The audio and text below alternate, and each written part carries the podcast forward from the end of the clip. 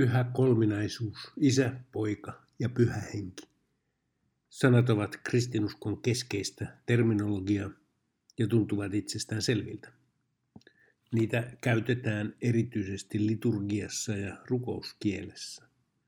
Alamme ja päätämme Jumalan palveluksen isän ja pojan ja pyhän hengen nimessä. Jos miettii kolmiykseyden, trinitaarisuuden syntyhistoria, tajuaa, ettei kysymys ole mistään itsestäänselvyydestä. Sanan keksi alun alkaen Tertulianus 155-230 elänyt. Kartaagossa, Tunisiassa syntynyt, siellä elänyt ja kuollut juristi. Tertulianusta pidetään yhtenä katolisen kirkon teologian perustajista.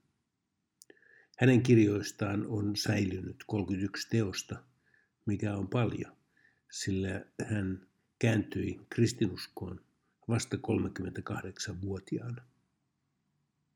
Hän itse kertoo kääntymyksensä syyksi kristittyjen marttyyrien rohkeuden painoissa.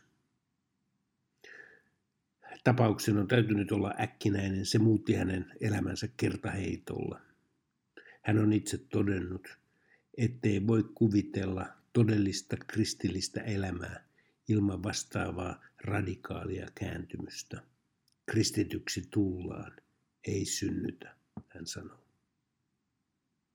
Hän loi pohjaa kristilliselle sanastolle.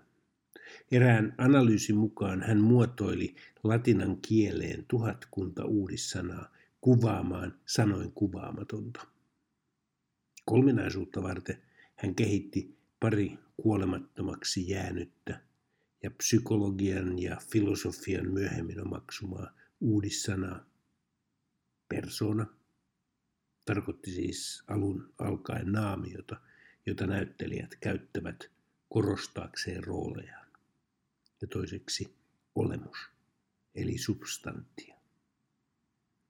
Pyhä kolminaisuus merkitsi hänelle Jumalan kolmea naamiota, eli persoonaa, jotka kuitenkin ovat yhtä olemusta.